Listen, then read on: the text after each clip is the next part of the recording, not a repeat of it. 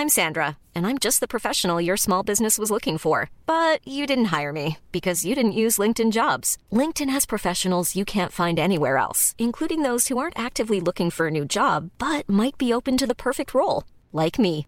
In a given month, over 70% of LinkedIn users don't visit other leading job sites. So if you're not looking on LinkedIn, you'll miss out on great candidates like Sandra. Start hiring professionals like a professional. Post your free job on linkedin.com/people today. Le sponsor de cet épisode des couilles sur la table, c'est Ada Tech School, une formation pour devenir développeuse et développeur à la pédagogie alternative qui casse les codes et incite les femmes à coder. Et c'est important car les femmes sont encore largement sous-représentées dans le monde de la tech. Ada Tech School offre une formation unique de 21 mois, dont 12 en alternance, sans prérequis techniques ni académiques. Alors si vous souhaitez vous reconvertir dans un secteur très porteur, Ada Tech School vous attend. L'école est implantée à Paris, Lyon et Nantes. Il y a trois rentrées par an et la prochaine est le 27 mai. On nous dit qu'il reste quelques places. Ça vous intéresse? Vous pouvez postuler dès maintenant ou vous renseigner sur le site adatechschool.fr. Ada, A-D-A, Tech et School. Et en attendant, bon épisode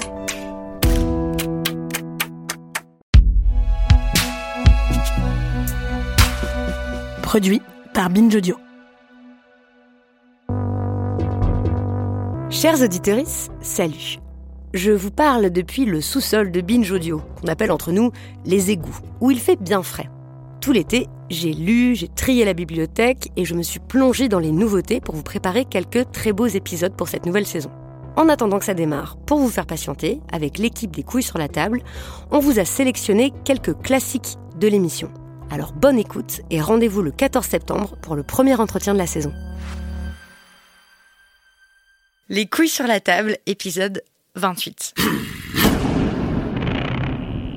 Les gars du coin. Dans cet épisode, on va s'intéresser à la masculinité populaire rurale, c'est-à-dire aux valeurs, aux pratiques, aux façons d'être des hommes quand on est ouvrier, artisan, employé et qu'on ne vit pas en ville. Je vous propose donc de passer un moment à la campagne, dans les cantons du Grand Est de la France, dans le genre de coin qu'on dit paumé, des coins pas très touristiques. Et c'est vous, Benoît Coquart, qui allez nous y emmener. Bonjour. Bonjour. Vous êtes chercheur en sociologie à l'INRA, l'Institut national de la recherche agronomique. Vous enseignez à l'Université de Dijon et vous venez de soutenir votre thèse en sociologie intitulée Sauver l'honneur, appartenance et respectabilité en milieu populaire rural. Et vous allez sûrement en faire un livre. Sûrement, ouais, j'espère. Vous avez passé deux ans et demi en immersion dans ce village en Haute-Marne, à fréquenter un groupe d'une vingtaine de personnes, pour la plupart des hommes, euh, qui ont entre 18 et 40 ans, Mmh. euh, surnommé la bande à Boris. Et à partir de ce que vous avez observé dans ce groupe particulier, vous montrez euh, ce que peut être cette forme de masculinité populaire rurale.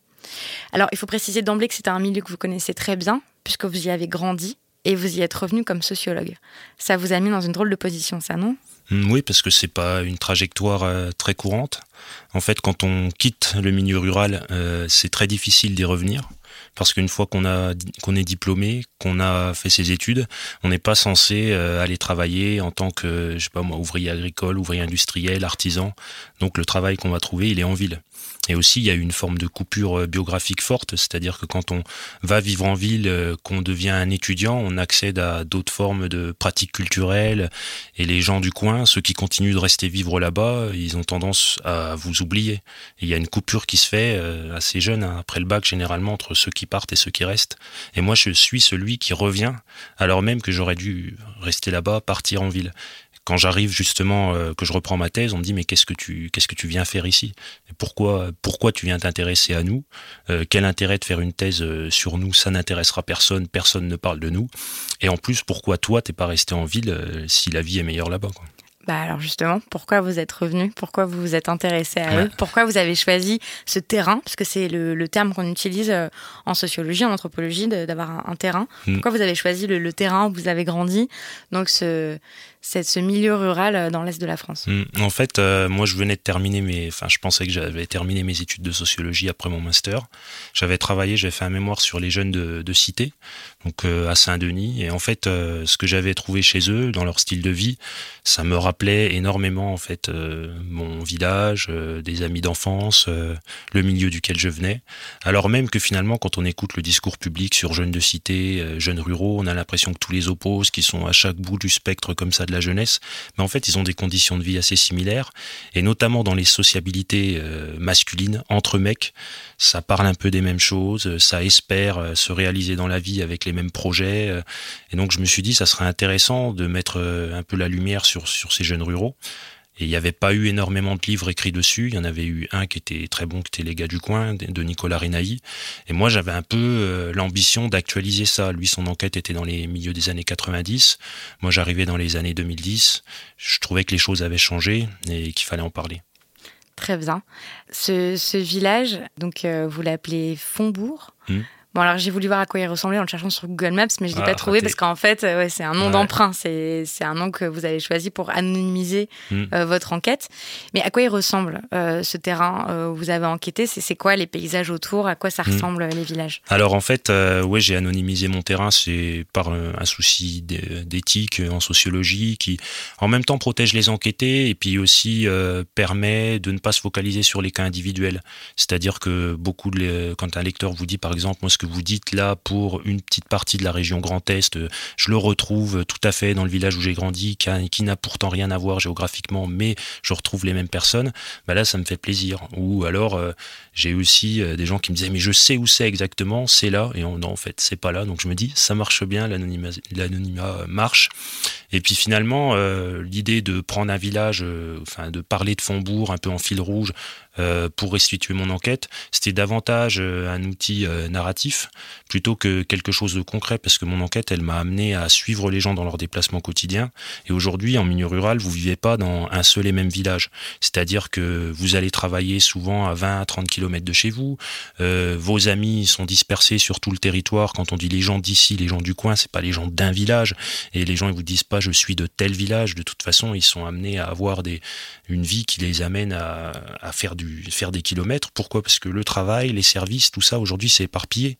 C'est-à-dire que les jeunes que sur lesquels j'ai enquêté, si leurs parents ils allaient au travail en vélo, ils avaient trouvé leur compagne ou leur compagnon à quelques kilomètres en allant au bal du coin. Bon, ça peut arriver encore pour certains jeunes. Hein.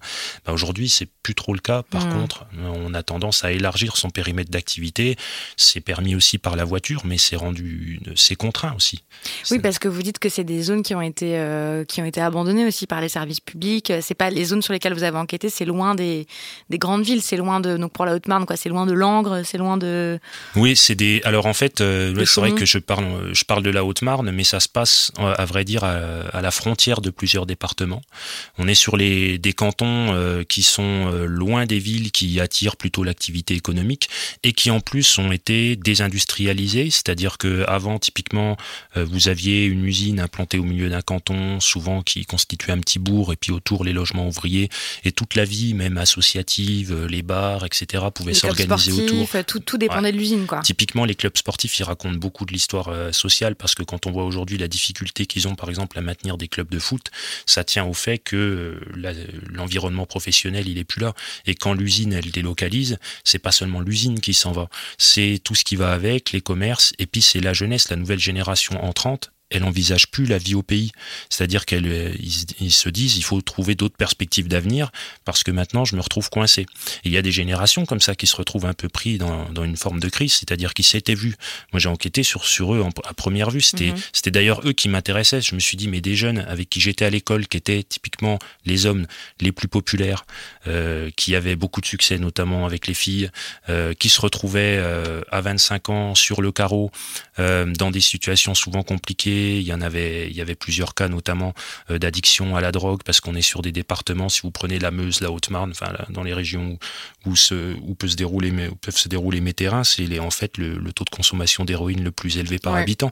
Ça, on n'a pas tendance à trop en parler dans les médias, c'est assez non, méconnu. à part que je signale quand même un super documentaire qui a été fait sur Arte Radio qui s'appelle Poudreuse dans la Meuse. Hmm euh, voilà, que je vous encourage à, écouter. Ouais, c'est bien. Hein. Mm. Mm. En fait, c'est vraiment des zones dont on parle peu, euh, qu'à à moins d'en être issu, on a peu mm. idée, c'est peu représenté même dans la culture et tout, j'ai l'impression. Ouais, bah, je me suis dit, si je le fais pas, il y, a, y a peu de chances en fait qu'il y ait des, des enquêtes là-dessus. Et euh, juste en deux mots, ça ressemble à quoi les paysages le... Ah oui, les paysages, bah, en fait, on n'est pas dans le rural contemplatif quand on... Typiquement, il y, a, tout un milieu rural en France qui se repeuple, où il y a des néo-ruraux qui viennent, où il y a des, classes supérieures, des classes moyennes mm. cultivées. Mais ça, c'est le rural qui est beau, où il y, a des, il y a la mer, il y a des beaux paysages. Là, on est sur des grandes plaines céréalières, des zones industrielles. Voilà, moi, moi j'aime bien. Hein. Bah, mais, c'est un style, mais disons que c'est pas là qu'on va construire des maisons secondaires en priorité. Sauf si on veut être tranquille, parce que c'est les régions qui se dépeuplent le plus en France, et les jeunes s'en vont tellement que ça se dépeuple encore plus que pendant l'exode rural. Euh, voilà. Et, ceux qui, et les jeunes qui s'en vont, évidemment, c'est ceux qui ont un peu de diplôme, qui ont fait des études, parce qu'ils n'ont pas de perspective d'avenir euh, sur place. Bon, il y a des jeunes qui restent. Mhm. C'est ce que vous avez étudié. Voilà. Donc la, bande à Boris, est-ce que vous pouvez nous décrire euh, brièvement, parce qu'on va, on va parler que d'eux pendant l'épisode, mais juste pour qu'on puisse les représenter, euh, c'est, quoi, euh, c'est qui les gens de la bande à Boris? Ouais, alors déjà, il faut que je, je, les resitue dans où ils évoluent. C'est-à-dire que moi, j'ai fait mon enquête sur un gros groupe d'interconnaissances. C'est ce qu'on appelle les enquêtes ethnographiques en sociologie. On essaye d'enquêter sur des groupes de gens qui se connaissent. Comme ça, on recoupe le point de vue des uns et des autres. Hmm. Et c'est là que c'est intéressant pour étudier les normes et les valeurs d'un groupe. Donc là, il y a à peu près 200 jeunes qui se connaissent, qui sont du coin, qui, qui interagissent sur différentes scènes. Ils ont été à l'école ensemble, ils ont bossé ensemble. Voilà, ils, sont, pour certains, ils sont sortis ensemble. Enfin bref, il y a eu plein de, de, choses entre eux, ils ont travaillé ensemble. Et là, en fait, au sein même de cette interconnaissance-là, j'ai mis un petit peu de temps à m'en rendre compte, mais c'est divisé en ce que les jeunes appellent des clans ou des, des, petits clans ou des petites bandes de potes. Et donc, ils distinguent bien les salut ça va, les gens du coin, qui sont un peu obligés de de, fréquenter, mais presque par contrainte. C'est-à-dire qu'ils disent on croise toujours les mêmes têtes, on est bien obligé de leur dire bonjour, mais au final, ça nous saoule un peu. Et par contre, on a les vrais potes sur qui on peut compter. Et la bande à Boris, c'est un de ces petits clans-là, et qui est un des plus valorisés. Pourquoi? Parce qu'il est constitué de ceux qui ont la meilleure réputation, des jeunes qui ont bien réussi, notamment des hommes qui ont euh, réussi à entrer très tôt, se stabiliser sur le marché matrimonial et professionnel. Et vu qu'en plus, ils sont tout le temps tous ensemble, en fait, ils, augmentent cette espèce d'effet de réputation individuelle en, en, formant une vraie bande de potes à laquelle beaucoup voudraient ressembler. Hmm. Et je sais pas, ils arrivent ensemble à ouvrir des locaux associatifs, à tenir plus ou moins un club de foot. Donc ils sont visibles on sait que c'est des bons gars qui travaillent et qui en plus euh, sont des vrais amis, euh, s'entraident les uns les autres. Sont casés. Sont casés. Sont en couple, sont pères de famille. Voilà, sont très fêtards, euh, pratiquent différents sports, notamment des sports de combat. Ils sont voilà, ils sont dans le game, ils sont valorisés localement. D'accord. Parce qu'il y a plusieurs formes de masculinité dans, ces milieux, euh, dans le milieu rural. Euh, est-ce que peut-être brièvement vous voulez bien les, exposer? Quels sont hmm. les différents modèles auxquels on, peut euh, ressembler quand on est un homme dans hmm. un milieu rural? Ouais. En fait, les modèles, ils ont bougé. Parce que y a typiquement, moi j'avais beaucoup de, de clashs qui se passaient dans les familles entre le modèle du père, qui a été un ouvrier industriel, si ce dernier il a perdu son emploi et qu'il a connu une petite plus ou moins une descente aux enfers, euh, le fils va pas vouloir lui ressembler. Donc en fait, il y a des stratégies comme ça d'évitement carrément de la condition ouvrière qui peuvent se retrouver dans euh, la fuite vers les métiers de l'armée, euh, notamment devenir pompier de Paris, dire que justement on, va pas prendre de cuite, on va pas boire trop d'alcool, on va surtout pas fumer de joint. Par contre, on va faire de la muscu, avoir un corps sain, faire du, de la course de fond, etc. Et ça, c'est dans les dans les familles en fait où on met vraiment à distance la figure ouvrière un peu déchue du père. De l'autre côté, il y a ceux qui arrivent à bien s'en sortir localement, sans être obligés d'être en conflit euh, direct avec les parents, qui viennent des, familles plus stables, et qui, eux, en fait, ce qu'on va valoriser, davantage qu'un type de discours ou une, une forme de masculinité hyper normée, ça va être de faire partie justement des bonnes bandes de potes et d'être, c'est ce qui revenait beaucoup dans les entretiens, un vrai pote sur qui compter.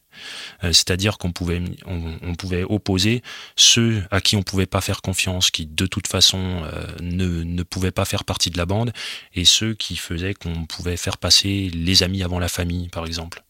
Et, je, me, je, me, rendais compte petit à petit que c'était pas simplement un discours sur l'amitié en tant que tel, mais il était là le discours sur la masculinité, parce que ceux qu'on excluait de ces bandes de potes, qu'on considérait pas dignes euh, justement de l'amitié, ils étaient aussi niés dans leur masculinité, c'est-à-dire qu'on les, c'était ceux typiquement qui n'avaient pas de boulot depuis longtemps, qui pouvaient prendre de la drogue ou en tout cas étaient soupçonnés d'en prendre.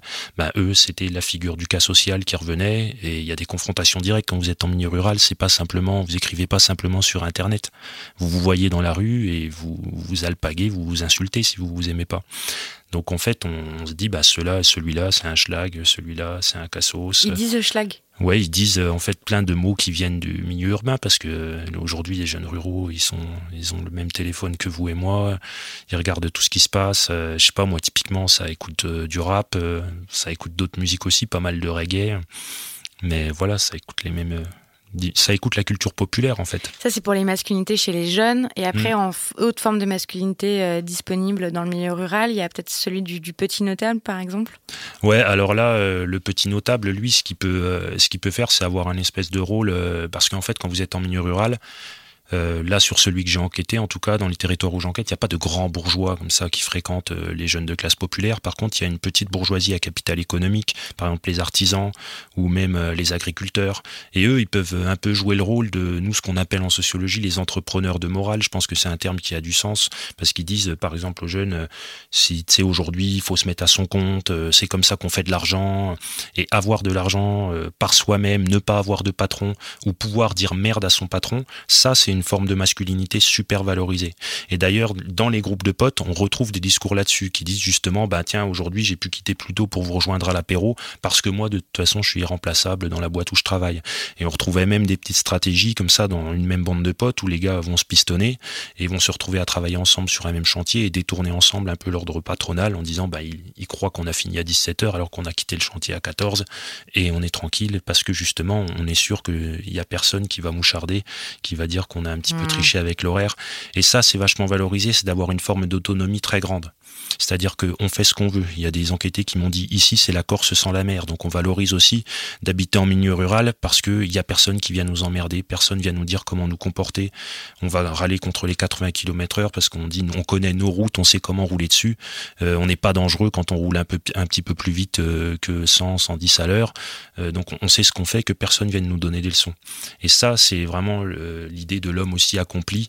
Tant que ça va pas vers une déviance qui serait voilà l'alcoolisme ou alors provoquer des accidents, la drogue. Ben, en fait, c'est très valorisé de dire qu'on mène soi-même sa vie, alors même qu'on est dans un milieu populaire, qu'on travaille dans des métiers plutôt d'exécutants. Mais là, dans ce milieu rural-là, c'est-à-dire que vous n'êtes pas confronté directement à la figure du manager qui est au-dessus de vous, euh, et euh, finalement, vous n'êtes pas aussi contredit dans la manière d'être un homme. C'est pas comme euh, les jeunes de cité alors? Bah, les jeunes de cité, moi j'avais travaillé là-dessus euh, quand j'étais en master. Ce qui me frappait, mon terrain c'était aussi l'ethnographie, j'allais souvent en soirée avec eux sur Paris. J'habitais dans la cité où j'enquêtais et en fait euh, ils venaient souvent me chercher en me disant tiens le sociologue euh, viens avec nous, on va aller sur Paris. Et en fait, bon, il y avait une forme de défiance, c'est-à-dire qu'ils se moquaient des bourgeois, ils s'amusaient à leur faire peur dans le métro, et ça pouvait marcher. mais d'un autre côté, ils voyaient bien que c'était eux qui avaient le plus de succès sur le marché de la drague, euh, enfin les jeunes bourgeois justement, euh, qui allaient avoir les meilleurs métiers. Donc il y avait d'autres formes en fait de masculinité qui invalidaient un peu la leur.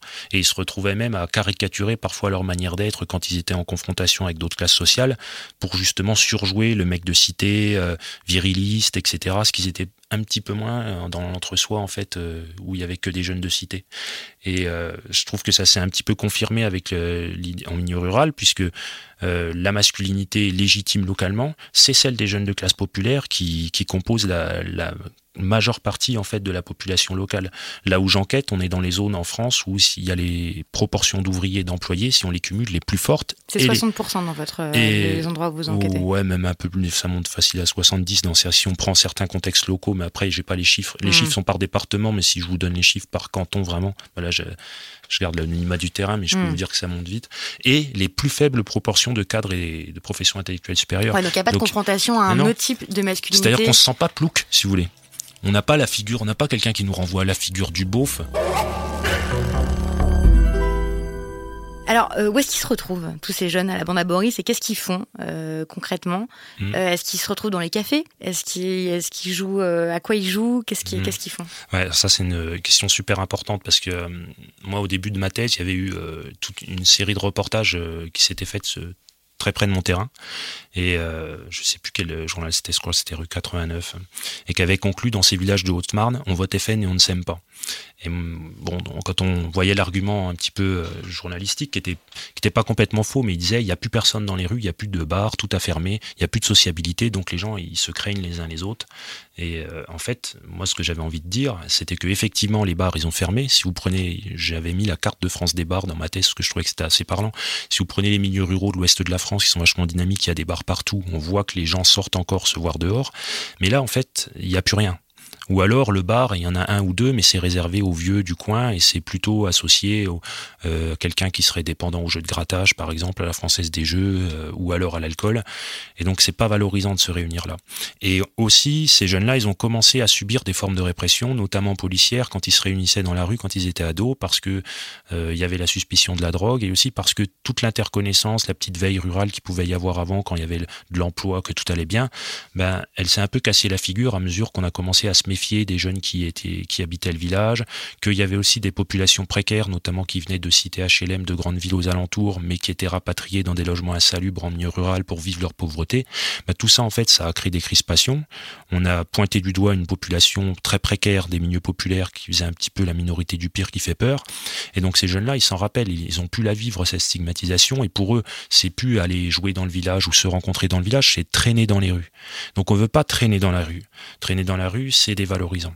Donc ça, c'est les précaires et ceux qui sont considérés comme les schlags, les cassos et tout qui traînent ou dans alors, la rue. Ou alors, en fait, vu que c'est des jeunes de classe populaire, ils ont vécu ça, mais à l'adolescence. Et maintenant qu'ils ont un statut un peu stable, qu'ils ont commencé à gagner de l'argent, et en plus, vu que c'est des, des, gars qui savent euh, travailler de leurs mains, ce qu'ils ont fait, c'est qu'ils ont acheté une maison, puisqu'on est dans les régions où le bâti est le moins cher de France. Donc vous achetez une maison pour vraiment le, le prix d'une place de parking ici. Je pense qu'on a une, une, belle baraque là-bas. 40 000 euros euh, Ouais, pour 40 000 euros, vous avez une petite maison de 80 mètres carrés. Quoi. Après, bon, si vous mettez 80 000, vous avez une grande maison. et, euh, et, donc ils retapent leur maison eux-mêmes.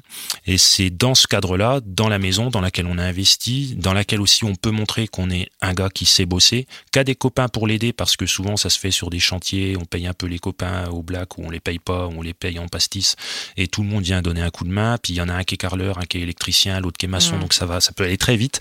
Et puis après, en fait, cette maison-là, elle sert à l'accueil de la bande de potes. Typiquement, Boris, lui, c'est un gars qui avait très bien compris ça, et sa maison, elle a toujours été aménagée pour l'accueil des sociabilités du groupe. C'est quand vous rentrez chez lui, vous avez l'impression parfois que c'est une salle de jeu pour adultes. C'est-à-dire qu'en plein, en plein milieu, il y a, y a un bar, euh, enfin où on peut avec un accoudoir comme ça, on peut tous se poser. Il y a un billard au milieu, il y a des jeux de fléchettes, euh, il y a des très grands canapés. Euh, c'est et c'est ouvert sur l'extérieur pour que tout le monde voit que les copains sont là, pour bien montrer qu'on a qu'on est comme ça un petit dans un clan soudé où on se voit 4-5 fois par semaine. Donc finalement, les bars, ils sont là, ils sont là de manière informelle, gens, en fait. mais ils ont été remplacés par les cette ils disent d'aller chez les uns les autres. Et moi, je trouve ça fort parce qu'effectivement, quand on rentre dans un article, je raconte ça, il y a une, il y a une fille qui dit, moi j'ai l'impression que mes volets ils sont transparents parce qu'elle ferme ses volets pour pas que les amis de son copain viennent tout le temps.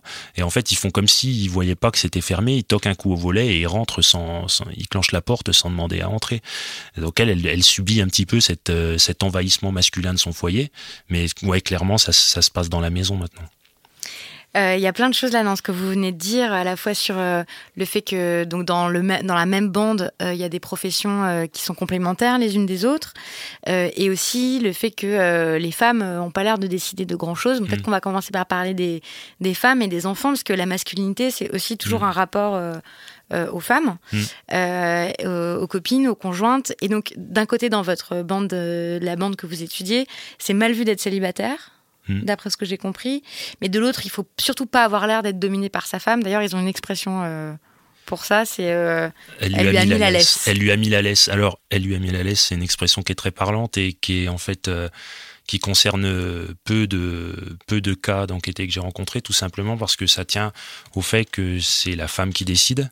Qui ça veut dire en fait qu'on avait un copain qui faisait partie de la bande, qui était là régulièrement. Parce que pour faire partie de la bande, concrètement, faut arriver à consacrer du temps aux amis. Il oui, beaucoup parce que de temps. 4-5 fois par semaine, c'est bah beaucoup oui, on quand se même. voit tout le temps. Ouais. On se voit tout le temps, tout le temps, et en fait, on a tout le temps des choses à se dire parce qu'on vit aussi la même chose et, et et du coup, le, le coût de ça, c'est d'arriver à aménager du temps par rapport au temps conjugal. Souvent, euh, voilà, si euh, celui qui, qui, se fait retirer des sociabilités masculines euh, et de l'extérieur, on a l'impression que c'est sa femme qui a décidé, c'est la honte pour lui. on va dire, bah voilà, c'est elle qui lui a mis la laisse. Donc c'est le petit chien. Et comme par hasard, ces cas-là, c'était des couples de ce qu'on appelle l'hypogamie féminine, c'est-à-dire que c'est la, femme qui gagne plus d'argent, qui a un meilleur statut professionnel que l'homme. Donc c'est relativement rare en fait en milieu rural parce que la majorité des emplois sont considérés comme masculins. Les emplois ouvriers sont plutôt bien rémunérés et on peut vite arriver à gagner bien sa vie en faisant du black le week-end si on a une bonne réputation. Moi, j'enquête typiquement sur ces gars-là qui gagnent quand même bien leur vie, qui ont très tôt accès à la propriété alors même que les femmes, elles, ont du mal à accéder au marché de l'emploi parce que ce dernier, il est essentiellement composé en emplois euh, très précaires de, de secteurs de ce qu'on appelle le care, c'est-à-dire vous vous occupez des vieux, quoi. Parce que c'est des emplois, c'est des départements vieillissants et c'est pas des, des boulots valorisants pour les femmes. C'est-à-dire que bah, très mal payé, vous travaillez à mi-temps, etc. Mm. Et puis en plus, personne vous voit euh, aller faire la toilette d'un vieux euh, à 15 km de chez vous. Par contre, les emplois masculins, typiquement le jeune maçon qui va refaire un mur dans le village, tout le monde klaxonne toute la journée, le voit bosser, lui apporte une canette et dit Ah, t'as vu le bon jeune, il travaille bien. Qu'est-ce qu'il y a d'autre comme métier pour une jeune fille d'équivalent, à part peut-être euh, celle qui, qui va tenir la caisse à la boulangerie Voilà, ouais, ça c'est un, bon, un bon exemple. mais c'est, quand même relativement peu valorisant, c'est-à-dire qu'on va pas dire Ah, elle a un savoir-faire en rendant la monnaie. Vous voyez, alors même que c'est, il n'y a pas de métier plus compliqué qu'un autre, mais euh, on va, on va trouver que, par exemple, on va, on va me dire, euh, ah bah celui-là, il a des mains en or, parce que, en fait, il taloche un mur à toute vitesse, et puis les gens le voient travailler. Ok, donc euh, donc c'est donc c'est une bande, une sociabilité qui est dominée par les hommes. Ouais. C'est eux qui imposent la sociabilité à leur conjointe, euh, à leur euh, à leur compagne. Donc il y a toujours les copains qui sont là à la maison, etc. Par rapport aux enfants, quel est le, le, rôle de la paternité dans, la bande à Boris? Hmm. Alors la paternité, en fait, elle arrive, moi je la voyais comme quelque chose qui allait, qui allait un peu saper toute cette dynamique-là d'une bande qui s'est construite autour des hommes.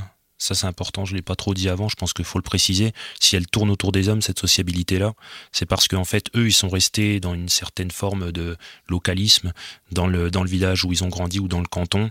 Euh, ils ont été propriétaires de la maison. Ils ont plus souvent hérité de la maison, d'ailleurs, que leur, euh, sœur. Euh, et ils se mettent en couple avec des filles plus jeunes, qui souvent n'ont pas encore le permis de conduire quand ils se mettent en couple. Donc, c'est elle qui les rejoint dans leur bande et dans leur village. Donc les filles, c'est des pièces rapportées. Quoi. Bah, elles se vivent comme des pièces rapportées, elles disent j'ai coupé des ponts, euh, etc. Donc elles arrivent, il faut qu'elles recomposent. Donc il y a des filles dans la bande, mais elles les connaissent pas forcément.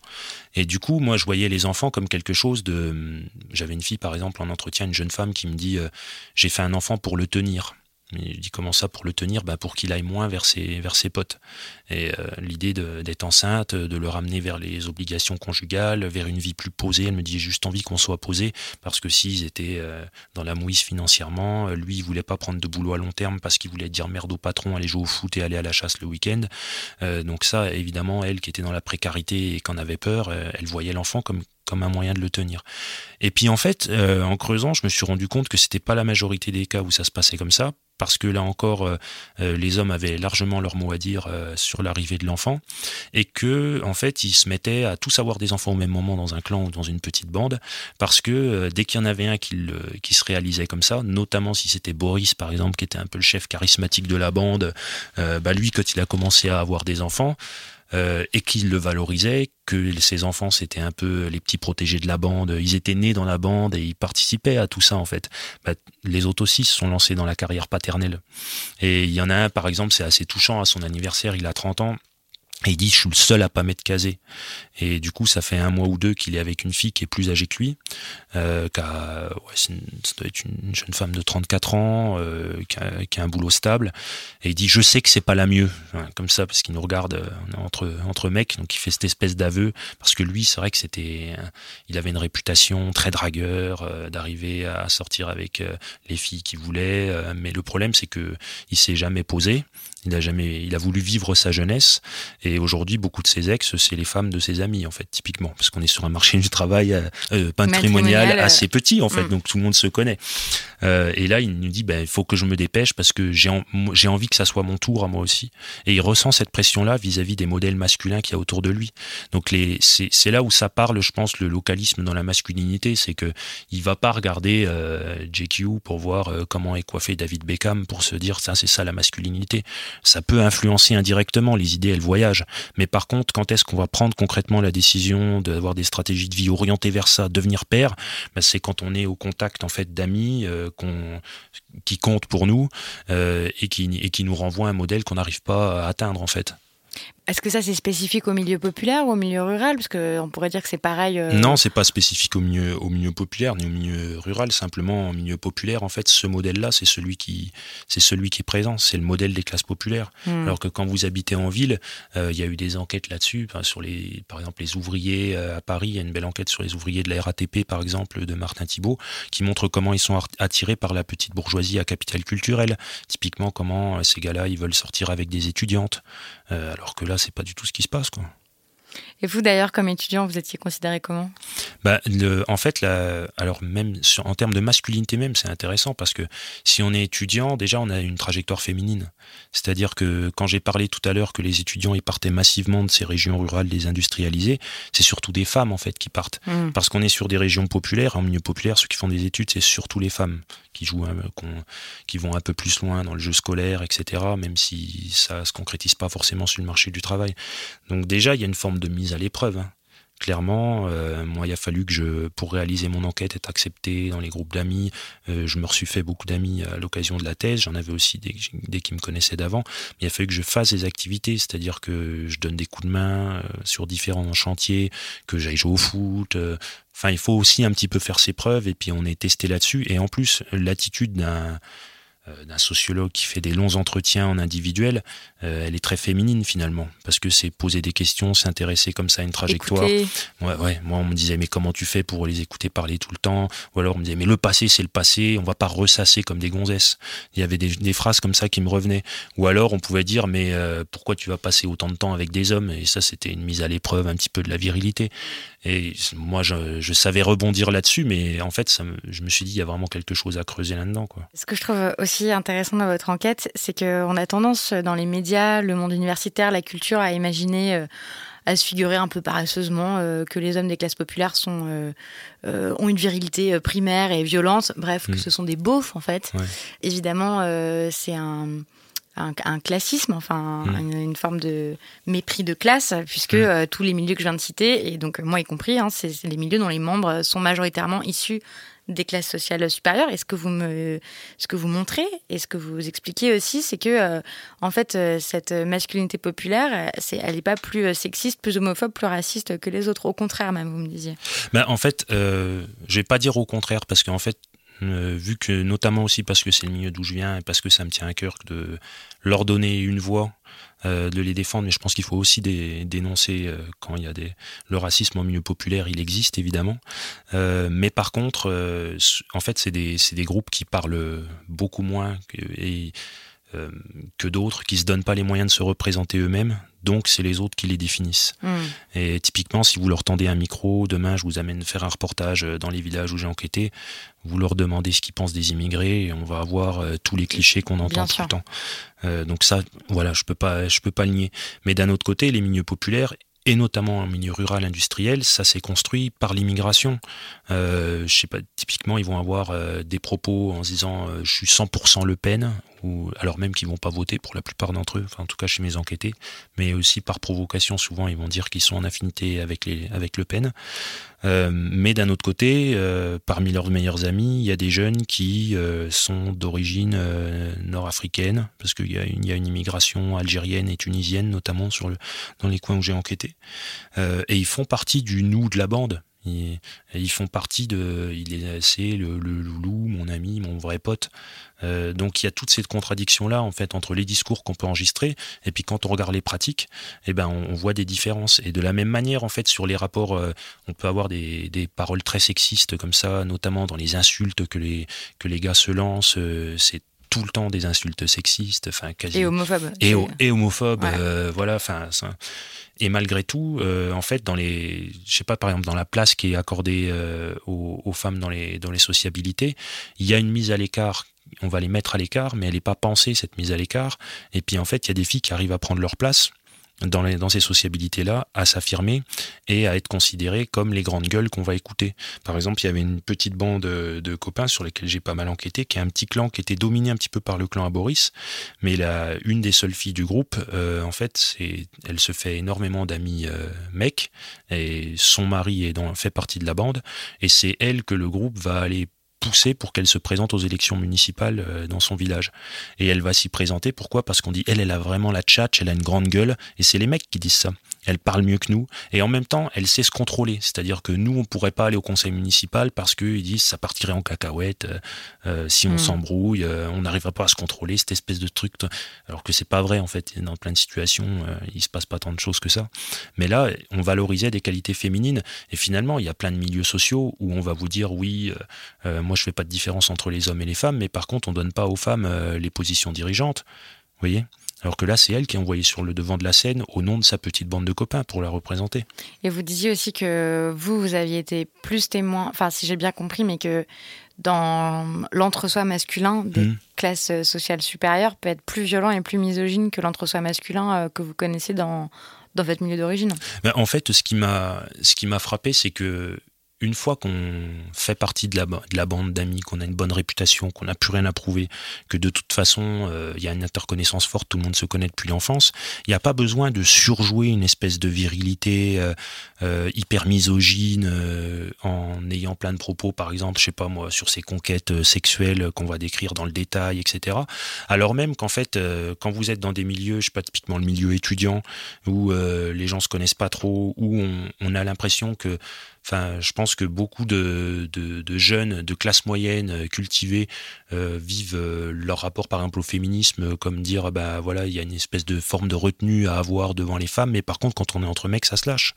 Et moi ça ça m'a choqué parce que j'ai cru qu'il y avait une forme de cohérence entre en fait la manière de se comporter en présence des femmes et les propos dans l'entre-soi masculin parce que je la vivais cette cohérence en milieu rural. rural. Alors que j'ai l'impression que les personnes qui maîtrisent mieux toute la sémantique autour du politiquement correct, elles arrivent à avoir un petit peu euh, euh, un discours caché mm. selon en fait qui y a dans la pièce, devant qui on parle. Alors que moi, typiquement les enquêtés, de la même manière, ils vont parler des Arabes s'il y a un copain à eux qui est considéré comme arabe à côté d'eux ou s'il n'est pas là. Il n'y a pas de filtre en fait. Ouais, c'est moins hypocrite c'est moins hypocrite, c'est aussi plus violent si vous n'êtes pas de ce milieu-là, et c'est moins violent si vous êtes de ce milieu-là. La violence sociale, on l'aperçoit toujours chez les, chez les, autres, en fait. Quand vous demandez, je sais pas, en milieu populaire, dans les stratégies éducatives, on va dire prendre une claque, c'était pas violent, parce que c'était ma mère qui me la mettait, et puis je sais qu'elle m'aimait. Je sais pas, vous avez plein d'entretiens qui mmh. racontent ça. Bien mmh. sûr. C'est passionnant, mais on arrive à la fin de l'épisode et il y a deux questions que j'aimerais encore vous poser. Qu'est-ce que vous, personnellement, ça vous a apporté en tant qu'homme? Euh, d'étudier les masculinités hmm. bah Moi, déjà, ça m'a. En fait, bon, l'étude des masculinités, euh, moi, je la découvre euh, sur le tard, au moment où ma thèse est déjà très avancée. je vois qu'il y a d'ailleurs un champ de recherche sur les masculinités par un ami avec qui je commence à, avec qui je commence à travailler et qui lui en a fait son sujet de prédilection. Et moi, ce qui m'a, ce qui m'a plutôt interrogé en fait là-dedans, c'est, c'est pas la masculinité en tant que telle, c'est pas les études sur la masculinité, c'est avoir un regard réflexif en fait sur le milieu dont moi-même j'étais originaire et qu'est-ce que ça voulait dire d'être un homme pour les personnes qui venaient de ce milieu-là. Et donc à toutes les formes de euh, de, mépris euh, ou euh, de, mise à l'écart qu'on peut avoir quand on est un petit peu en mobilité sociale, qu'on a changé, qu'on a passé du milieu rural à la ville, ben là on passe à une forme compréhensive.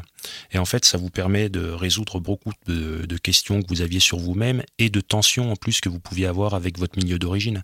Et moi, je conseille en fait la démarche sociologique à tous ceux qui ont des, ont des questions à régler. Et on le voit bien. Moi, je donne. Vous dire que c'est thérapeutique de faire de ben, la sociologie Je pense que c'est très thérapeutique, non seulement par exemple pour les enquêtés quand on fait un entretien rétrospectif sur leur vie, ils me disent, souvent ça m'a fait du bien. Et je pense qu'ils le disent sincèrement parce qu'ils disent ça m'a fait comprendre des choses. Alors même que j'ai pas ouvert la bouche la plupart du temps, je relance très peu, je les laisse parler mais c'est parce que eux-mêmes se sont mis dans une posture réflexive qui leur permet de comprendre comment ça se fait que, comment ça se fait que, par exemple, mon père, je, le trouvais vraiment comme un gros beauf. Euh, bah, si on, comprend un petit peu ses conditions de vie, comment il a été élevé, et puis nous, à quoi on aspirait à l'époque, je pense qu'on va arriver à répondre à, pas mal de nos, de nos tensions. Et on le retrouve chez les étudiants, ceux qui vont se passionner le plus euh, pour euh, l'analyse un petit peu parfois brutales de la sociologie parce qu'elles vous ramènent à la réalité, c'est ceux qui ont changé de milieu, qui ont eu des, une vie euh, parfois un petit peu chaotique, alors que celui pour qui tout va bien, bah, c'est typiquement celui qui est, qui est hégémonique sous différents points de vue. Il n'a pas à se remettre en question. Pour lui, tout va bien, et la remise en cause et la, compréhension de ce qu'il est, justement, lui ferait perdre pied. Alors que quand on a tendance à, se sentir fragilisé sur pas mal d'aspects de sa vie, euh, le mettre euh, à distance, l'objectiver, là, ça redonne de la force. C'est tout le rapport au déterminisme, je pense qu'il faut cultiver, c'est de se dire, ouais, on est déterminé, oui, on a été formé à être des hommes comme ci, comme ça, mais si on arrive à le comprendre, plutôt que de dire que du jour au lendemain, on serait devenu des féministes éclairés juste en lisant un bouquin, bah, je pense que on va arriver à être plus proche en fait de situations où on se libère vraiment plutôt que de proclamer la liberté comme ça comme si elle nous arrivait comme si elle nous arrivait de fait quoi. Pour terminer, je vous, pose cette euh, question euh, que j'aime à, poser aux invités pour euh, pour qu'on puisse aller plus loin, pour qu'on puisse prolonger la réflexion. Quelle est l'œuvre artistique que vous avez envie de recommander aux auditrices et aux auditeurs? Ouais, ça sera une chanson d'MC Circulaire, qui est un rappeur vendéen, un rappeur rural. bon alors je je vous conseille pas toute la discographie, euh, voilà, mais en tout cas, il a écrit une chanson qui s'appelle Demain c'est trop tard, euh, qui est un peu le Demain c'est loin euh, d'Ayam, mais version rurale, et qui moi me parle beaucoup. Voilà, c'est l'histoire de jeunes assis sur un banc à l'arrêt de car, qui attendent qu'une mobilette passe et qui s'ennuient et qui parle notamment des rapports aux femmes hein, de manière un peu caricaturale, mais en tout cas, il en a gros sur la patate et je pense que ça parle à, pas mal de jeunes qui ont, grandi en milieu rural, donc je vous conseille ça. Ici, on picole pas, on se saborde. Ici, l'alcool, c'est quand t'as pas les couilles pour la corde. Alors, avoir une vie sobre, j'en ai fait le deuil. Hardcore et la campagne, sera mon cercueil. Je n'ai dans mes yeux plus aucune lueur d'espoir, car ici-bas, on sait bien que demain, c'est trop tard. Merci beaucoup, Benoît Coquart. Ouais, merci.